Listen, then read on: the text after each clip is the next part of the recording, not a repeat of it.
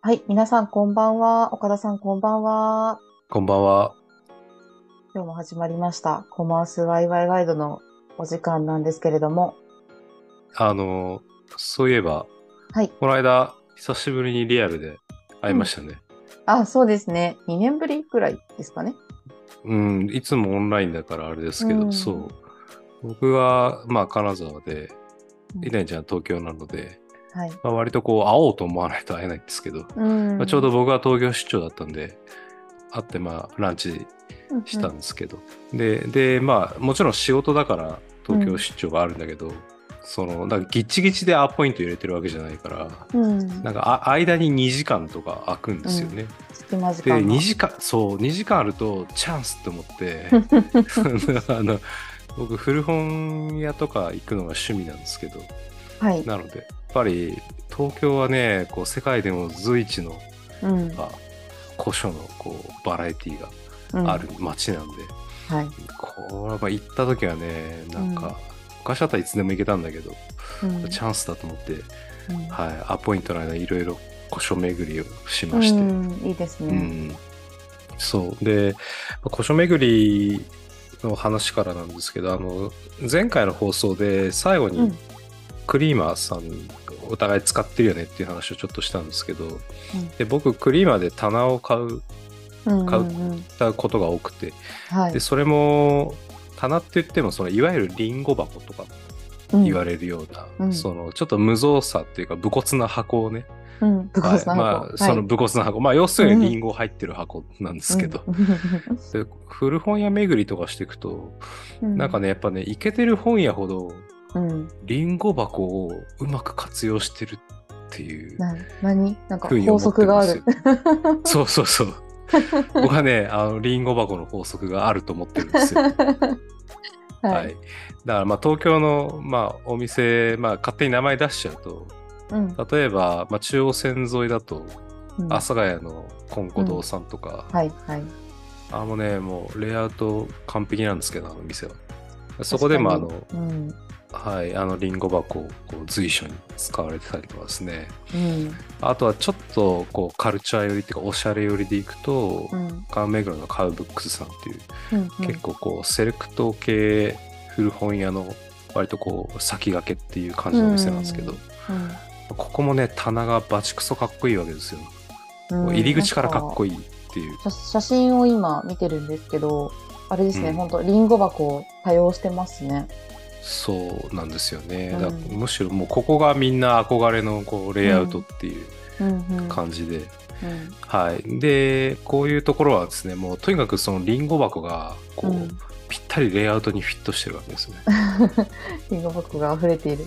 そうなんです。うんなんか、すみません、リンゴ箱のトークしたいわけじゃないんだけど、それで、そんなで、で、リンゴ箱って結構本当にピンキリのアイテムで、うん。もう本当にガチでリンゴ入れてた、もう泥とかついてるようなリンゴ箱から、あの、その本物のリンゴ箱をきれいにリメイクしたものから、まあ、そもそもリンゴ箱という商品ジャンルとして棚を売ってるって、新しく作ってっていうケースもあって、いろいろあるんですけど、やっぱたくさん作るってなると、やっぱ揃ってないといけないので、うん。新品になるんですよね。で、新品は普通の家具屋さんでは売ってないから、うんうんこういうこうなんか個人とか、その、えー独立してる、こう、クリエイターさんとかが作ってるケースが多くて、そうするとやっぱクリーマにたどり着いて、うん。だからまあそれでクリーマたくさん使ってますって話をまあ前回したんですけど、うん。はい。まあ今までのその、まあ大量流通にはなかなか乗らないようなアイテムっていうのがたくさん出るようになったんで、まあそれがまあインターネットを通じて、えー流通するようになってっていうふうになっていくと、まあこういうそのクリーマとかに代表されるような、まあクリエイターが集まるモールうんあっていうのは一つ面白いなと思ってますし、うんうんうんまあ実際それが結構一つの大きなマーケットにすでになっているので、うんそこを改めてちょっと今日は話してみてもいいんじゃないかなと思いまして、今日はクラフト系モールについてちょっと話してみたいなと思っております。はい。リンゴ箱の話で今日は趣旨するのかなと思いきや、あすみません。クラフト系 UC モールの話ですね。はい。じゃあ、それでは今夜も行ってみましょう。コマースワイワイワイド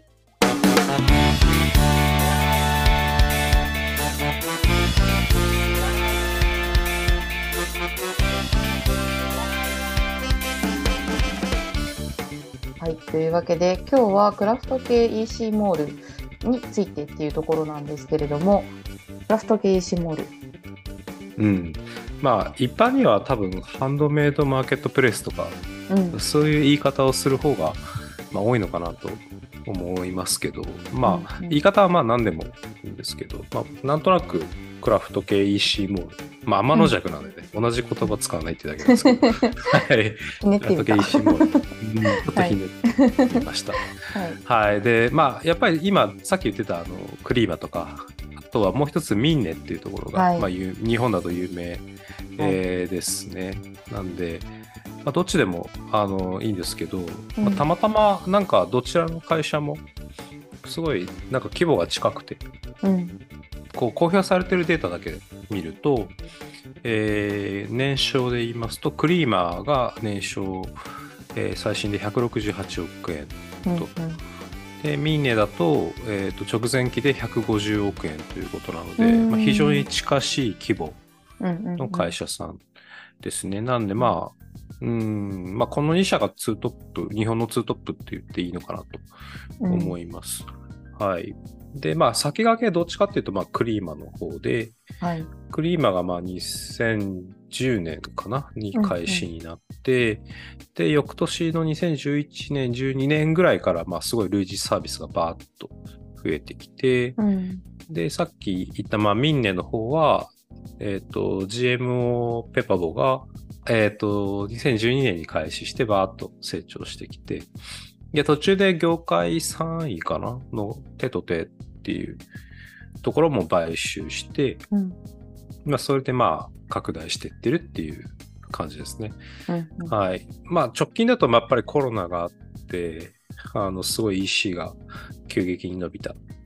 だったりとか、あとはまあ、ファストファッションのアンチテーゼっていう感じで、うん。とか、その大量消費のアンチテーゼで、やっぱエシカルとかサステナブルっていう消費うん。ムーブメントっていうのを皆さん気にするように、えーなってきてるし、まあ、物は結構もうあるので、どっちかというと、そのワンアンドオンリーなものを求めるっていう傾向もまあ出てきて、うん、なので、まあ、こういった、えーハンドメイド、クラフトっていうところが、やっぱ非常にその一つのジャンルとして大きくなって、うんえーいるというふうに、まあ、思います。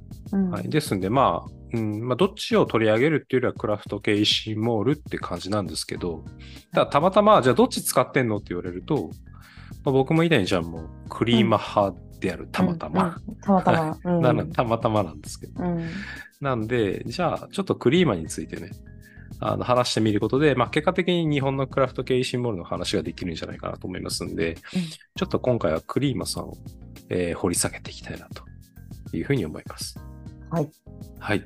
そうですね。じゃあちょっとまあクリーマについてもう一回。まあクリーマはもうあの上場企業なので、うん結構あの資料がいっぱい出てるので、割とこうおさらいっていう感じになるんですけど、うんクリーマさんはまあ2009年の創業で、コロナ禍の2020年に、えっとマザーズに上場してますね。現在はまあ東証のグロース市場ですけども。うんで、創業時はなんか違うコンセプトだったらしいんですけど、うん割とこう早期にピボットして2010年から現在のクリーマを運営しているという感じです。うんあで見ていくとあ、そうそう。なんかね、うん。最初はなんだっけな、なんかコミュニティマンションだったかな。多世代多世代型コミュニティマンションっていうコンセプトでうん。やったみたいなんですけど、うん。結構もう半年ぐらいでやめて、なるほど。うん。で、で、今、はい、このハンドメイドマーケットプレイス、うん。まあ、クリエイターを支援するっていうコンセプトではい。始められていますと。で見てみると、まあ、直近はもう、もうイベントバンバンやってるし、うんクラフトキャラバンとか、あとまあちょっと閉じちゃったみたいですけど、店舗も持ってたりとか、あとまあ、そう、フェスとかもやってて、あ、うーんう。ん。なんか単純なそのアプリサービスっていう感じよりは、うんもう本当にいろいろ活発に動いてる印象をまあ受けますね。こう、なんかいろいろやってんなっていう。感じだし、うん。あとまあ企業イメージとまあ、まんまだなっていう感じなんですけど、まあ創業者の、えっ、と、丸林さんも、はい、まあ写真とかインタビュー読む限りだと、尖ってる感じで、あ そうですね。はお写真私も拝見したことありますけど、なんか、はい。尖ってる感じの写真、そうですねそうそうそう。お顔でしたね。お顔そう。だから、割と好きな感じなわけですよね。こういう。うんうんうん。やっぱ、尖りにくいんでね、上場しちゃうとね。うんうんなんで、尖ってていいことあんまないからさ、その、うんそれでもあえてっていうところになんか教示を感じる感じですかね。そう,、うん、そうなんです。うんで、やっぱミッションも、えっ、と、なんだっけな、愛のある事業で、うんみたいな感じで、うん愛っていう言葉を使ってるんですね。うんで、なんかその辺のミッションとかビジョンとかそういうのをまとめたコーポレートステートメントも、えっと、丸くて大きな時代を作ろうみたいな。うんもう超ふわっとしてるわけ。あ、じゃ丸くてあ、大きいいそうそうだ、愛とか丸くてとかって、うんうそのい、いわゆるその株式市場っていうね、まあ、ある種資本主義ど真ん中みたいなところで、んうん。こういうふんわり系の語彙を掲げるっていうのはね、とっても勇気がいるんですよね。うん。うん。もう叩き放題だからさ、こんなこと。そうですね。ねだけど、でも、うん。でもわざわざ愛っていうわけなんで、うん。まあ、ちょっとロックだなと思って。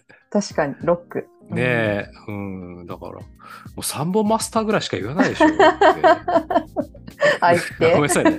愛。いや、ロックやなと思って、だから僕はとっても好意的な印象を持っているんですよね。うんうんううんん。ですし、会社の方のメッセージでも、まあ、事業や会社がどんなに大きくなっても、本質だけは見失うことがないよう、まあ、この丸くて大きな時代を作ろうっていう、この志を胸に取り組んでいきますっていうふうに書いてあって、うんそう、こうやってやっぱりその、あまりにこう、何て言うんですかね、スタイルとか、その、目指すところのカルチャーを大事にしすぎると、やっぱ成長と、そういうカルチャー、文化っていうのが、結構、時によっては相入れないことがうん。あるので、うん。うん、だこの二律背反をが起こるっていうのはもちろん当然分かってらっしゃって、うん。まあ、そこに対して、まあ、それでもやっぱり両立させていくんだっていう、まあそういうチャレンジなんだろうなっていうのを感じるので、こういう会社さんはね、やっぱこういう会社さんがやっぱ株式市場にいてほしいなって思うと、うんまあ、僕は勝手ながら応援してるんですよね。うんうんうんはい。っていうのがあって、まあそういうのも、まあたまたまなんですけど、まあそういう雰囲気をアプリとかからも感じるので、まあ結果的になんか知ってか知らずか惹かれて僕ら二人は多分使っちゃってるって、結果的にユーザーになっているっていう、まあそういうことなのかなというふうに、うんえー勝手に思っておりますっていう感じですね。確かに。なんかその前回の話の中でも クリエイターというかその手作り商品みたいなものとこの資本主義が相入れないみたいなところの話はあったと思うんですけど、そこをなんかこううまくと組み合わせていきたいねみたいなところをこの丸林さんはおっしゃってる感じなんですかね。このうん。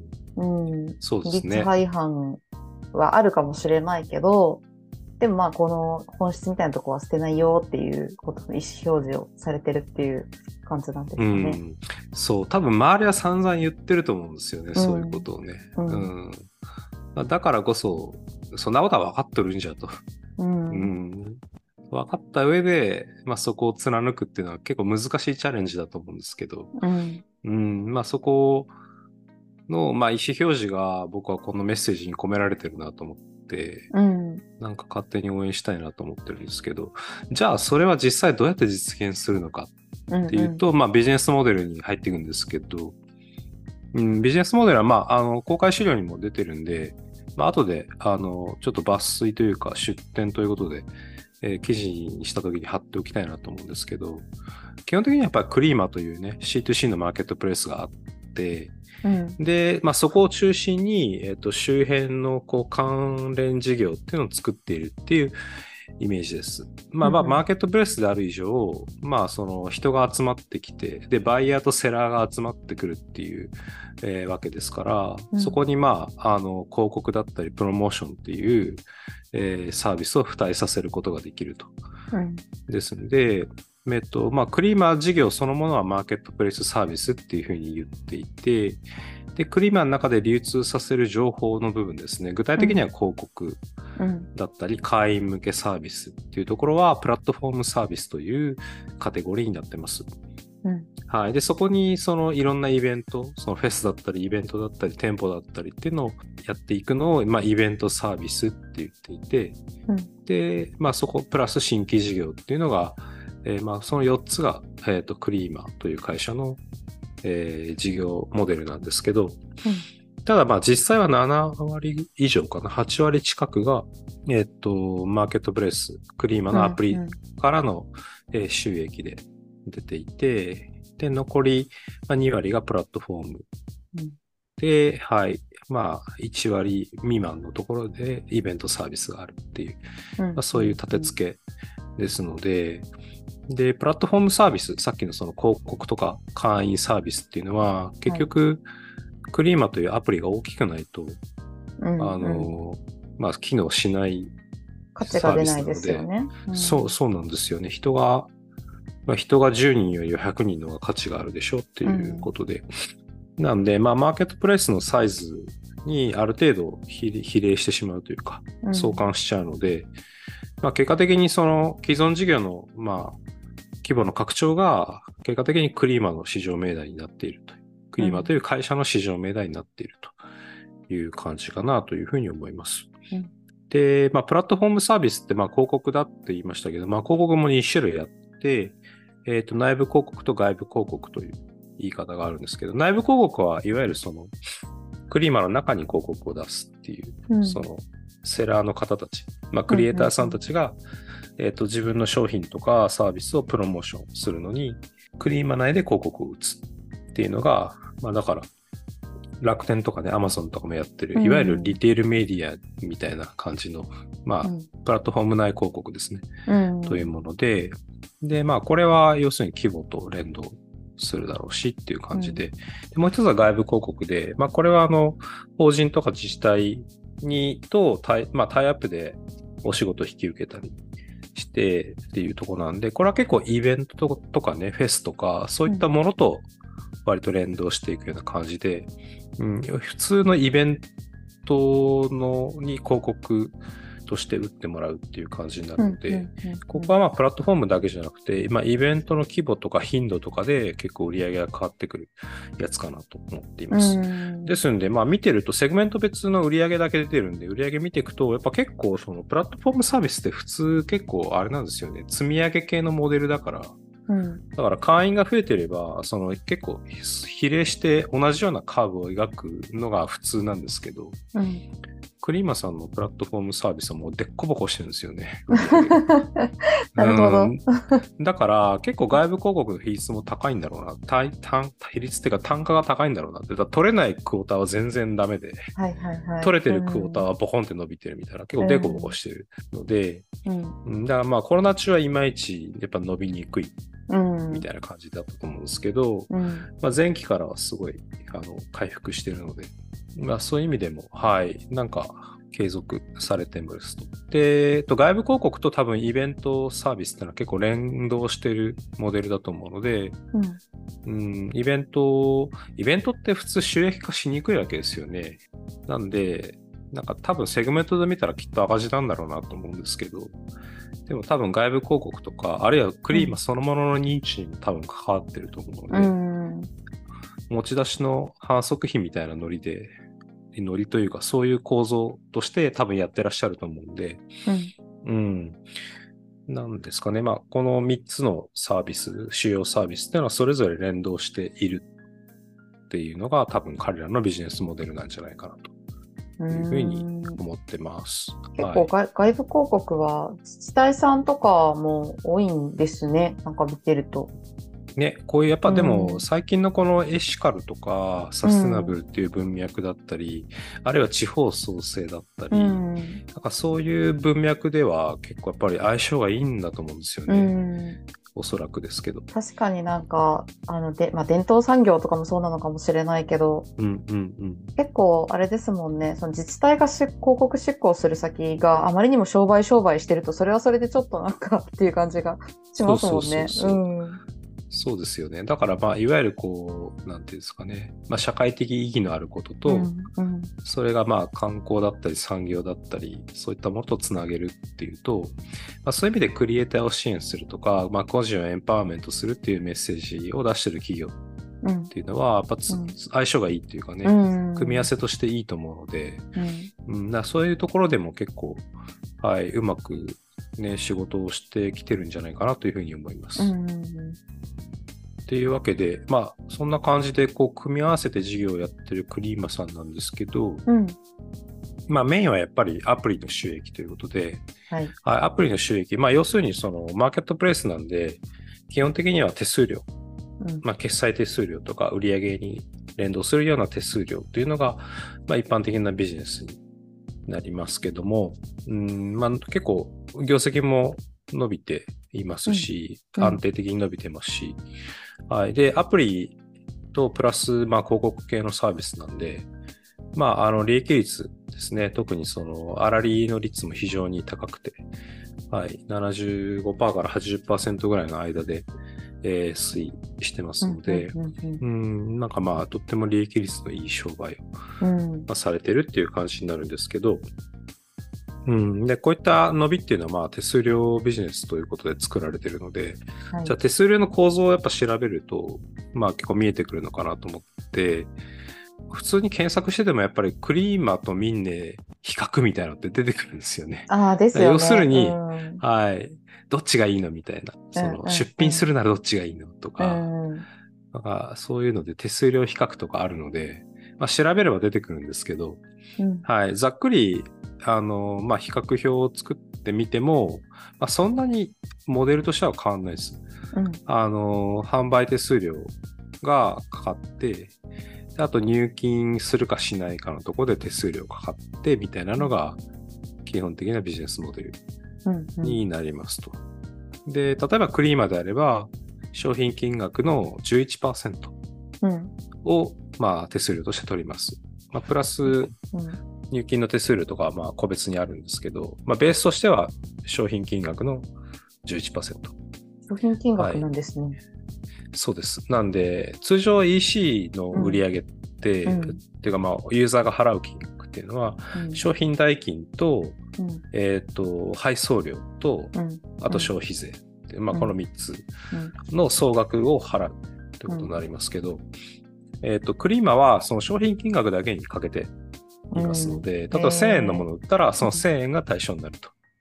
はい。で、1000円のものを売って、うん。そうなんです。あの、うんまさに。あの、他の企業っていうのは大体売上全体にかけていくっていうことが普通なのうんうん。うんでうん、そうですよね。そうなんですよ。ん。1000円のもので、まあ、送料がうん。500円だとすると、1500円に対して、えー手数料をかけていくっていうのがまあ普通なんですけど、うんうんクリーマだけは、クリーマだけというか、クリーマの特徴としては、商品金額そのものにかけて送料にはかけませんとうん。いうやり方です。ですので、送料がまあ高騰して、他の回でも話したけどね、うん。送料って基本的に上がっていくので、ね、うん、物流はい、配で。ですんで、うん、ですんで、まあ、そういう意味ではクリーマーさんは、こう、まあ、良心的かなとうんうん。言えるかなと思います。他になんか、その、なんだろう、そういう売り上げじゃなくて、商品金額に対して手数料をかけるみたいな感じのことやってるところって、似たようなところだとないんですかねえ、どうなんでしょうね。なんか、有名どころはみんな売り上げ全体にかけてるよね。だからさっき今言ってくれたようにうんメルカリもそうだし、まあ、ミンネも売り上げにかけてるし、うん。はい。まあ、ベースとか、そういう、まあ、通常のその自社 EC 用のプラットフォームも手数料ビジネスの場合は大体そううですなんかやっね。ぱりあれなのか、さっきの話じゃないけど、クリエイターさんのためのみたいな感じのところの哲学みたいな、経営哲学みたいなものがやっぱこういうところにも出てるってことなんですかね。うーん、まあそうですね。あの、商品金額のみに手数料をかけるっていうのは、まあ理論上は、理理論上というか、その理屈としては正しいと僕も思うんですよね。というのも、その、例えば、じゃあ Amazon プライムだったら、うん。その、一回商品を倉庫に預けて、いわゆるその FBA という形で預けて、で、そこのその送送付の分も全部うん。Amazon に丸投げできますっていう。う。ん。いわゆるそのフルフルフィルメントの結構な部分をその委託できるっていうところで、うんうんうん。そこの倉庫の保管料と配送の手数料とかっていうのをあの引いて利益になるよっていうのは結構わかりやすいじゃないですか。うん、わかりやすい。なぜなら配送,、配送はプラットフォームがやってくれてるから。うん、うんっていう。それはかかるよねっていう感じですよね。それはまあ、それは、うん。それはそう当然ですよねっていう感じですけど、うん。まあ、こういったそのクリエイターのマーケットプレイスだと、基本的にアプリがやってることっていうのは場の提供だから、うん。あの、配送を代行してるわけじゃないので、配送はそうですよね。クリエイターさんたちうん。自身がやってらっしゃるわけだから、うん。まあ、そこはその、例えばその荷物を少ななパッケージをちっちゃくして配送量を減らすとか、そういう努力はクリエイターさん自身がやられるわけですから、うん。なんかそ、そこは、まあ、お前ら別に何もやってないよみたいな。なんで取るんだよって感じですけどね。手数うん手数をまあもちろんね、システムし、ね、システム利用料とかだったらわかんないけど、まあまあまあうんなんか、え、なんで全体にかけんのって、まあ、うんうん自分がクリエイターだったら思うかもしれないじゃないですかね。うんメルカリですら思いますもん。あの、ね自分で作ってなくても。うんうんうんううんんそうそういう意味で、あの、まあ、良心的だと感じやすいのかなというふうには思いますね。うんうんクリエ、クリーマーの方が。うん他がダメだって言ってるわけじゃないけど、こう、うん。比べちゃうと、クリーマーの方が本質的だなって思っちゃうみたういなん。うん。ところは感ねじるかもしれないです。うんうんうん。うん。まあ、そんな感じで手数料、そういうモデルなんですけど、だからまあ11%って、その結構他、日本の他のプレイヤーと比べるとちょっとだけ高いんですけど、うん。はい。例えば、まあ、ミーネだったら11%よりちょっと安い10.5%みたいな。ちょっと、ちょっと安いな。そうそう。だから、これは、このかけ方ってなかなかほら、相手がいないと、この、点56とかつけないじゃないですか。そうですね。もう一声っていうところですね。うん。あまあ、うんこれは結構、その、それぞれ、あの、お互いを意識、お互いっていうかね、意識してるんじゃないかなっていう金額ですし、うんうんあとは、まあ、例えばメルカリはまあ、こう、切り力10%っていうのは有名だと思いますし、うんはい、ベースは6.6%、プラス注文数みたいな感じで、えーかかりますというところで、あの、まあ、数字だけ見ると一番高く見えるんですけど、うんでもまあ、送料の話を考えると、送料高いですからね、今ね。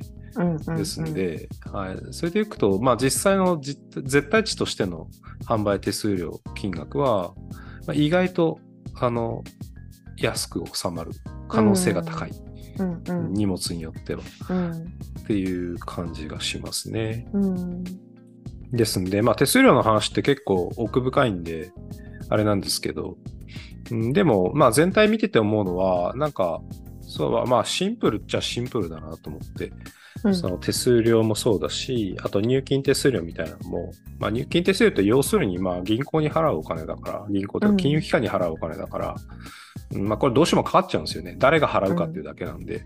うん。うん、ですんで、まあ、これも別に必要だろうと。で、さすがに各社数十円の違いしかないので、うん。まあ、ここで大きな差はつかないから。うん。うん、ってなると、やっぱ販売手数料の、まあ、両立で大体決まってくるビジネスになるわけですけど、うんはい、日本はどこも似てるうん。と。はい、で、で、こうやって見ていくと、そのマーケットプレイスの基本的なビジネスモデルはこれなんだなっていうのがわかるんですけど、うん。あの、これで日本初のサービスっていうか、その、クリエイター向けのマーケットプレイスって、あの、別に日本で始まったわけじゃなくて、うんうん。やっぱ世界的にやっぱアメリカとかね、そっちの方が少し先に、まあ大体始まってるんですよね。うんなので、ちょっとまあ、ここからそのクリーマーの話から少し離れて、じゃあ、その、この手数料とのビジネスモデルっていうのは、うんあの、他にどうやって、えーできてきたのかって考えると、うんまあ、やっぱり一番ベンチマークするのは、まあ、おそらくエッツィなんじゃないかなと思ってまして、エッツィ、えっ、と、アルファベットで ETSY ですね。うんうんエッツィ。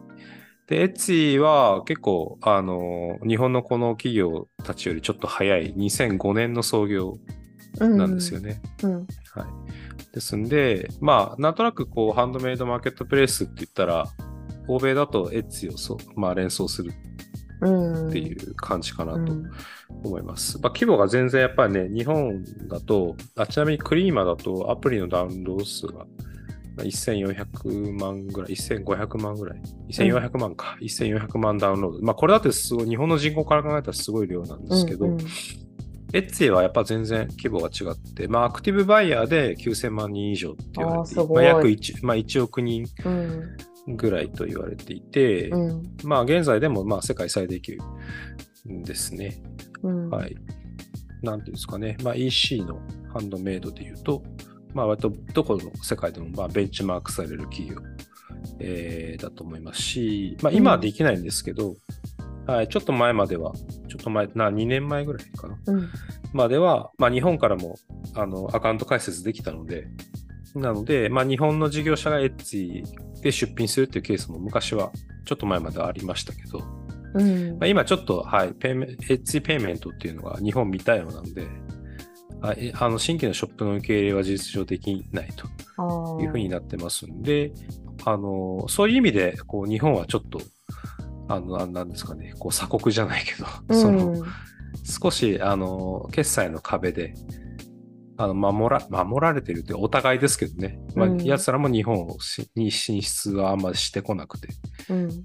はい、結果的にそれぞれの国でマーケットプレイスができてるっていう、えー感じになってるんですけど、うんうん、なんで、まあ、この HC ペイメントが、その、まあ、グローバル対応あんまりしてないっていう、グローバルっていうか、そのアジア圏とかあんま対応してないっていうのがあって、はい。まあ、これがクラフトワーカーが、その越境 EC をやる一つの壁になっているわけですね。うんうんうん。なんで、まあ、日本の企業からとかクラ、あの、クリエイターからすると、その海外のユーザーさんにアプローチするためには、その海外のプラットフォームを使った方が早いんだけど、うんうんでもそれはできなくなってるので、うん。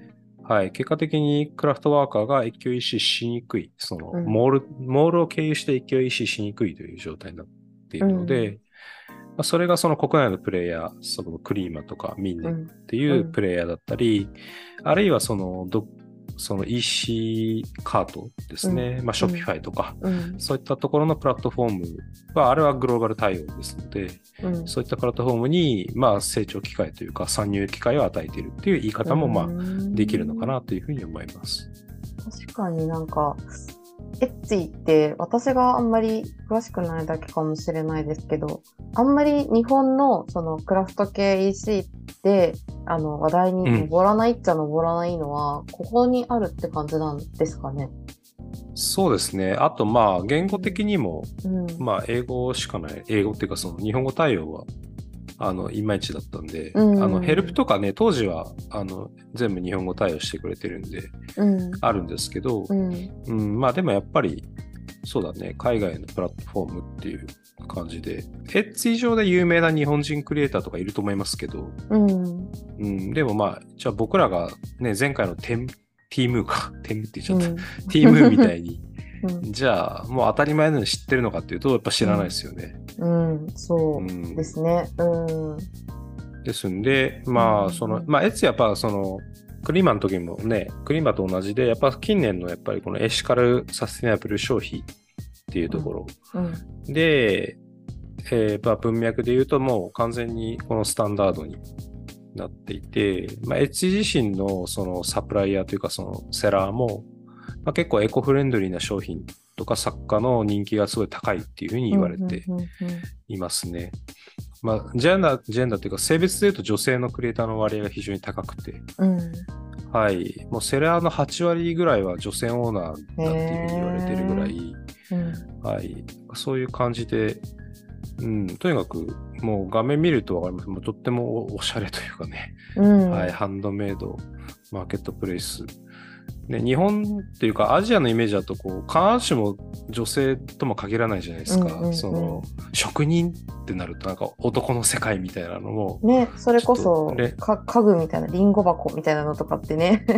なんか男性が作ってそうな勝手な偏見イメイメージですけど。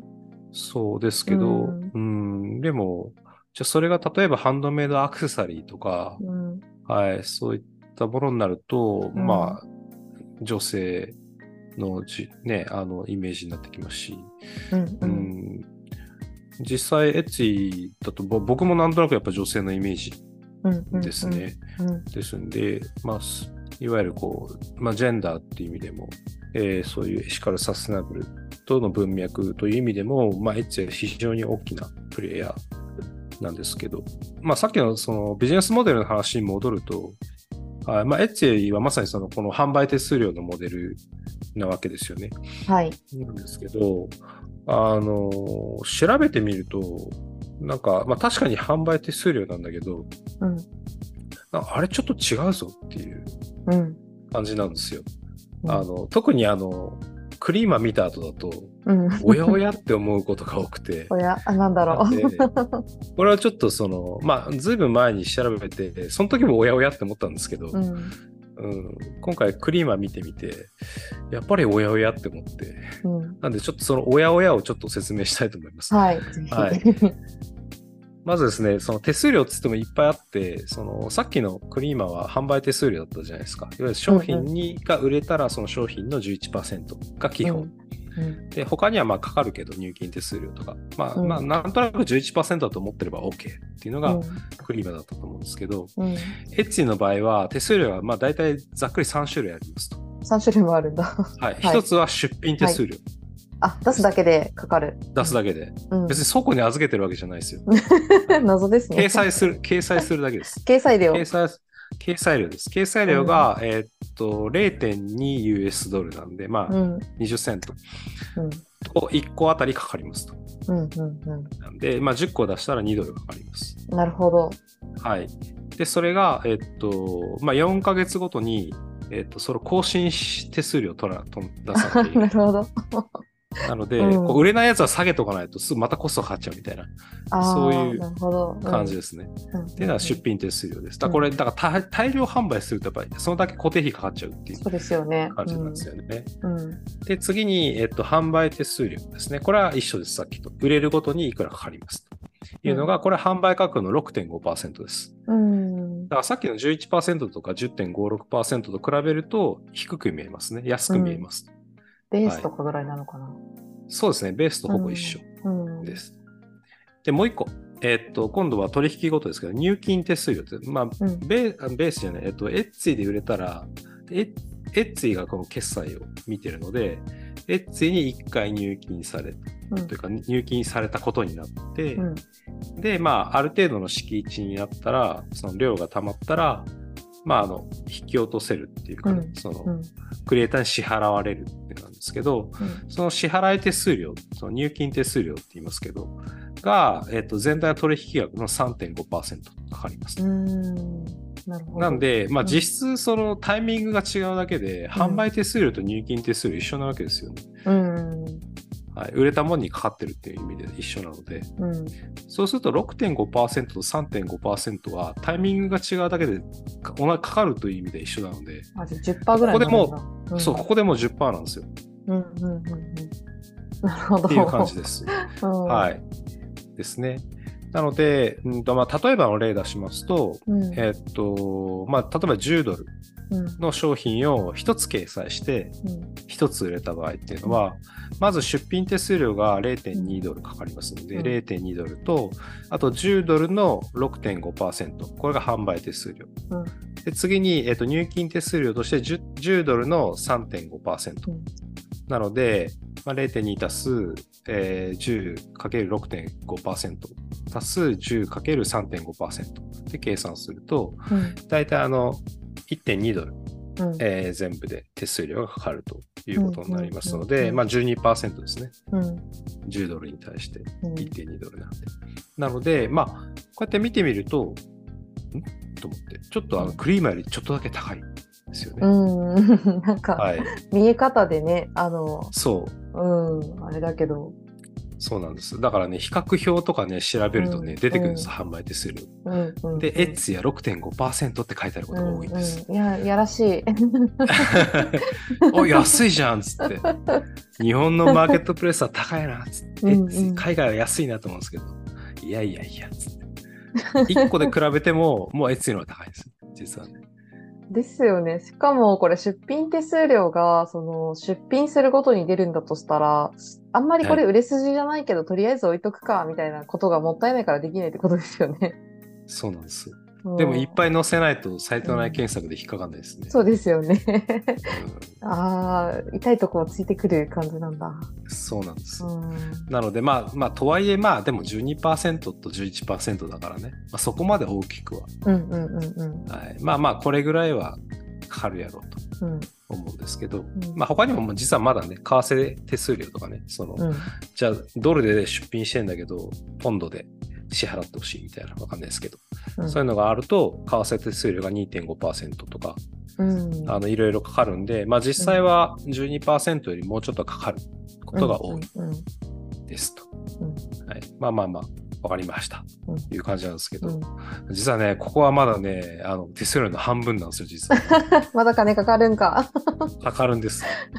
実はですね、ここからは結構ね、あの、お主やりおるなって感じなんですけども、えっと、エッツやね、別で今度ね、手数料じゃなくて、外部サイト広告費っていう名目の費用があるんですね。ウェブサイト広告費。はい。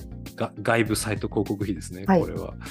これ何かというとですね、えーっと、まあ、Amazon とか楽天とかみんなそうですけど、検索すると、例えば Google で検索すると、うんショッピング広告出てくるじゃなういですか。ん。はい。ショッピング広告の配信主体は、その広告主は誰かっていうと、Amazon だったり、楽天だったり、Temu だったりするわけうんですよね。うんで、その広告費は当たり前ですけど、Amazon や楽天や Temu が払っていますと。うん。これはこれで、まあ、そりゃそうだって感じなんですけど。そうですよね。うん。うん。だから、エッツィも当然出してます。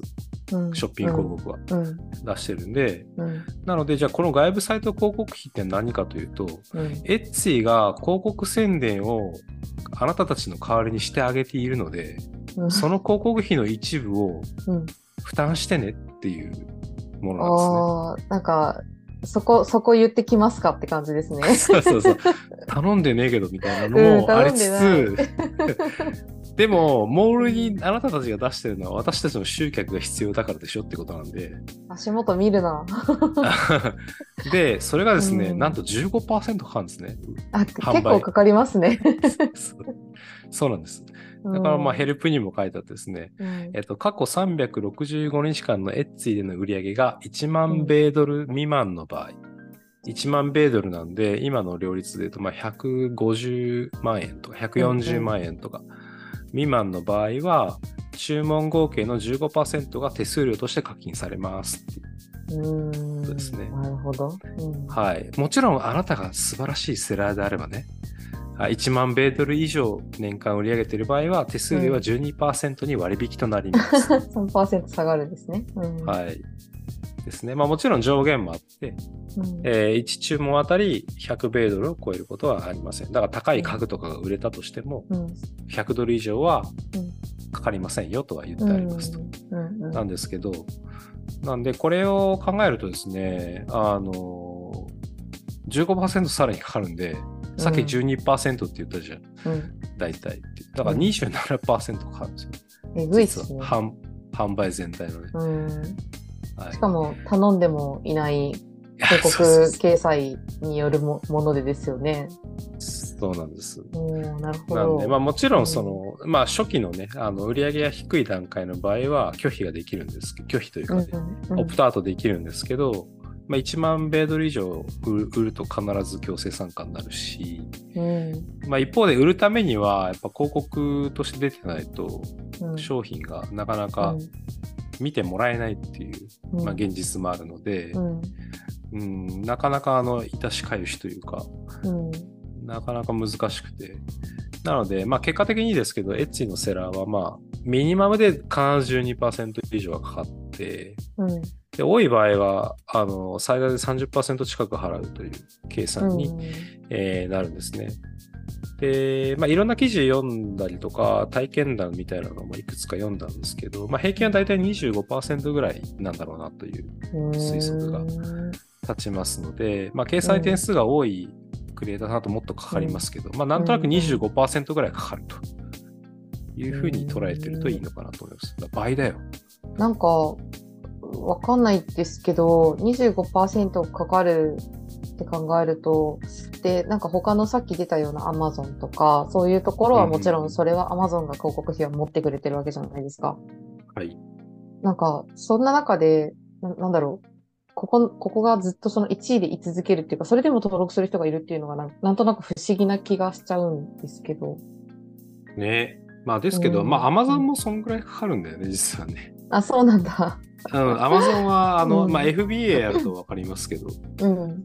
うん、在庫、まあ管理と、その倉庫の、まあ、スペースと、で、配送とってかかると、まあ結局いろいろかかって、やっぱりもう30%以上かな、35ぐらいかな、全部でかかるんで、だから、まあ、そういう意味では、まあだからどういう、どこを取るかなんですよね。うん。例えば、あの、ハンドメイドマーケットプレイスだったら、に出すような、こう、結構個性的なクリエイターさんだったら、なんか Amazon でなんか、売れなさそうじゃないですか、あんまり。うん、売れなそう。うん。うん。だからやっぱりそのそれぞれの必要なマーケットプレイスとか、その客層が合ってるマーケットプレイスっていうのが必要で、うん。うん。そうすると、まあ Amazon で売れるタイプの商品じゃないものの場合うんは、受け皿が多分あんまないんですよね、もともとね。うん。うん。うん、だから類似サービスはいっぱいありますけど、あのエッツィだけじゃなくて、いっぱいあるんですけど、各国にも。日本にもクリーマやミンネがあるようにいっぱいあるんだけど、結局その買う人もそれっぽい人が集まってこないと、うん。結局売れないから。うん。なのでやっぱ大きいところに集まっていく、まあ、引力とかネットワーク効果みたいなのが、ぱ働いてくるんでしょうね。うん。なるほど。うん。だから、メルカリでも売れねえし、アマゾンでも売れねえし、楽天じゃないしな、みたいな。うん。うん。みたいになっていくと、クリーマーだとか。それ、んそれと同じようなことが多分アメリカにもあって、うんう。ん、eBay じゃねえしな、みたいな。みたいになって、うんはい、エッツィになるっていうことなんでしょうね、きっと。か、まあ、9000万人っていうのはやっぱり、まあ、でかいですもんね。そうですね。しかもなんか、うんそういうのを買う気持ちがある人が9000万人いるねわけ。だから。うん。っうん。てなると、まあやっぱでも、とはいえね、なんか、高いっていうよりは、その、広告費は誰が払うんだろう、べきなんだろうっていうのは、うん。やっぱちょっと気になっちゃうっていうか、うん。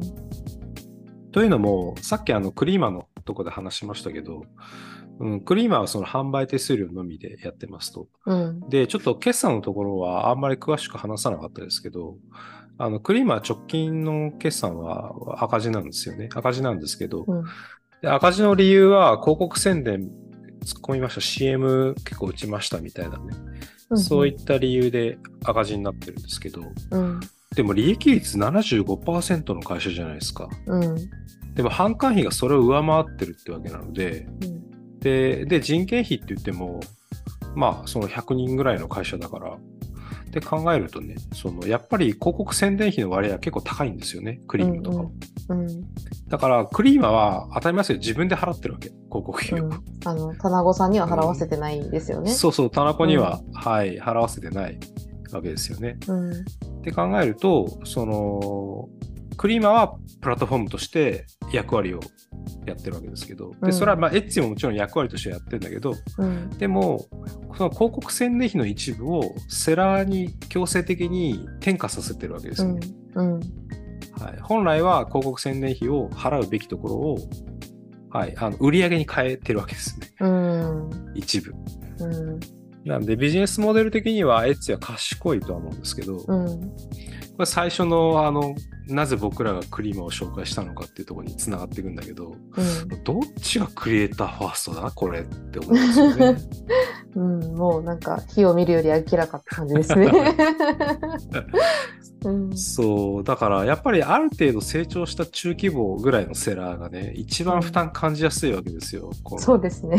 広告、外部広告費とかって、うん、うん。当然売れる商品が広告に出てくるようになるだろうから、うん、この売り上げはこの広告に紐づいているから15%払えてやられるわけだから。うん、なんで、まあこういう感じなので、結構エッチはなんか、あの、問題が多くて、うん、あの、直近でもね、なんかどっかにニュース出てたんですけど、まあボイコットしちゃうぞ運動みたいな結構定期的にあって、うん、直近だと、まあ、あの、セラーに、あその、売れたものがさ、い一旦エッチに入るから、うん、で、すその田中さんがじゃあ引き出そうっていうか、うん売り上げを入金してくれって申請するじゃないですか。うんうん。で、その申請できる金額を引き上げたりとかして、うん。だ要するにそのお金がたまんないとなかなか現金化できないっていうね、うん売り上げがたまらないと。うん。でそうすると売り、売り子としてはもうキャッシュフローが悪化するじゃないですか。売れたのに金が入ってこないわけだから。そうですよね。うん。うん。ですんで、うん、なんかむふざけんなみたいになって、ボイコットすんぞみたいなうん。感じの運動がしばしば、まあ、起きてたりして。うん。だからね、エッツィはね、結構雑巾絞ってくる会社。なんかでも、強気ですよね。うん、まあ一番やっぱ強いっていうか大きなプラットフォームだから、うんまあ割とこういう殿様商売がしやすいっていうう、ん。まあことなのかなと思ってますうし、まあそんなこんなで実はエッツィも直近赤字だったりしてて、ん。なんで、まあ販管費の増加で赤字に転落ってどっかで書いてあったんで、うん、まあやっぱり財務が厳しくなると、まあ締め付けを、田中の締め付けが厳しくなったり、うん。えーするっていうのはまああり得るかなと思うので、うんまあ、そういった影響もあって、うん、なんか今ちょっとなんか景気悪い感じですよね、全体的にね。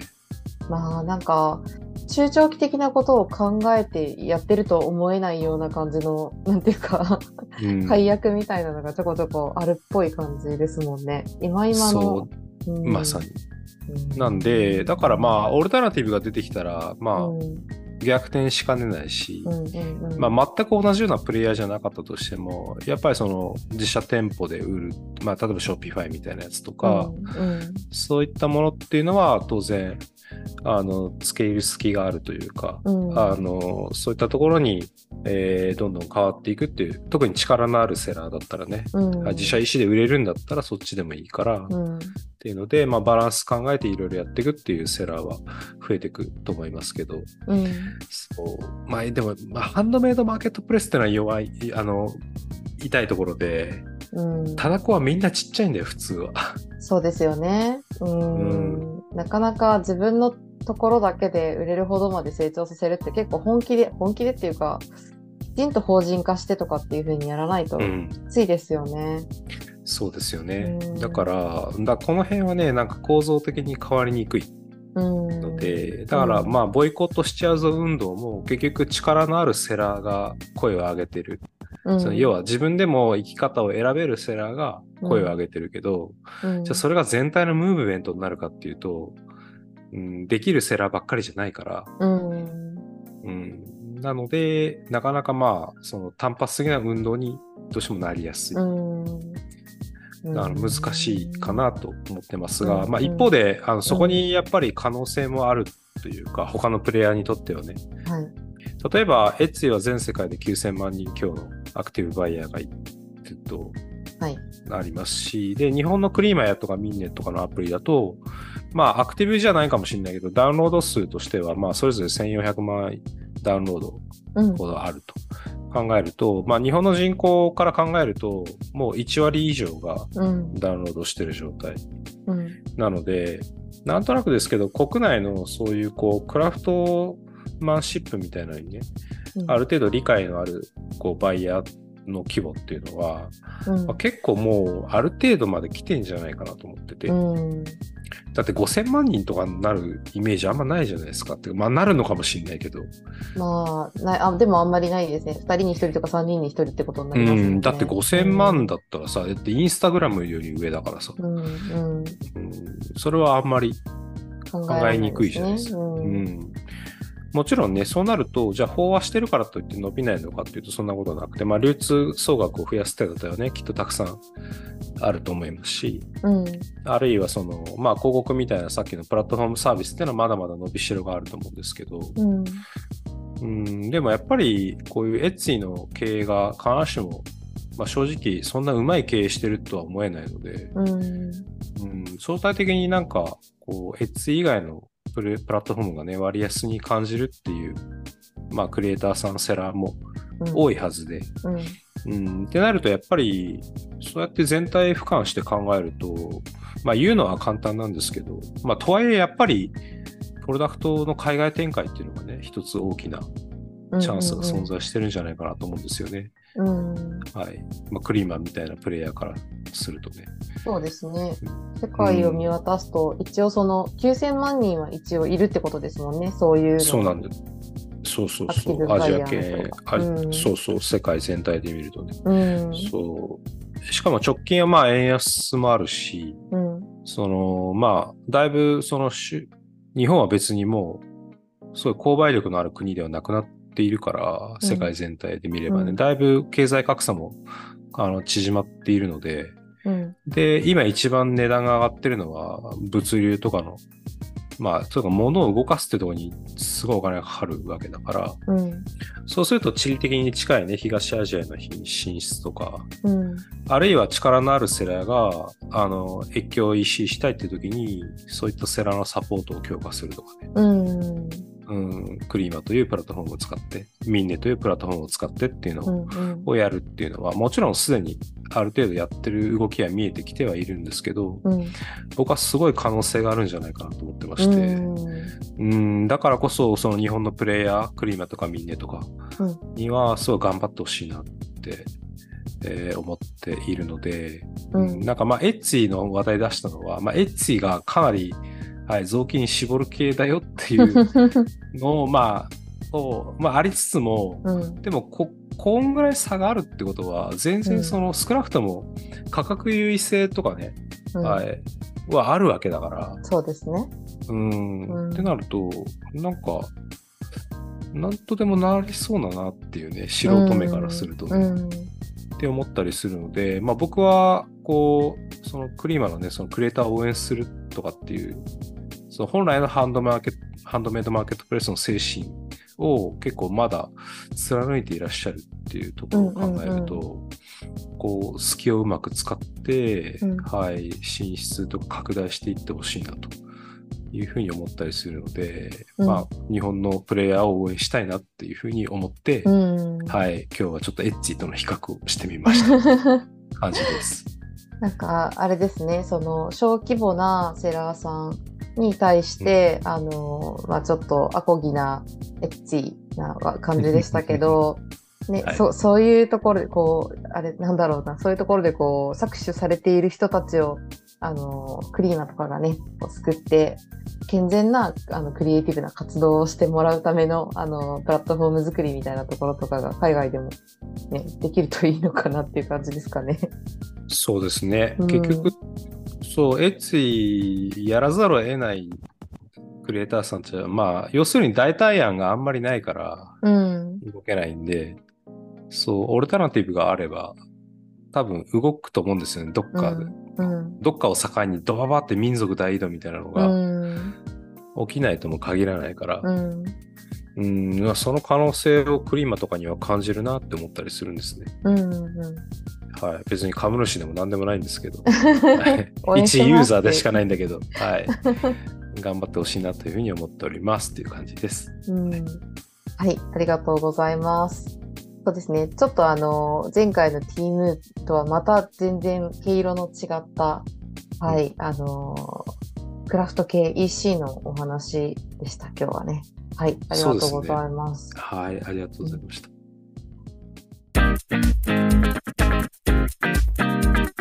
コマースワイワイワイド。は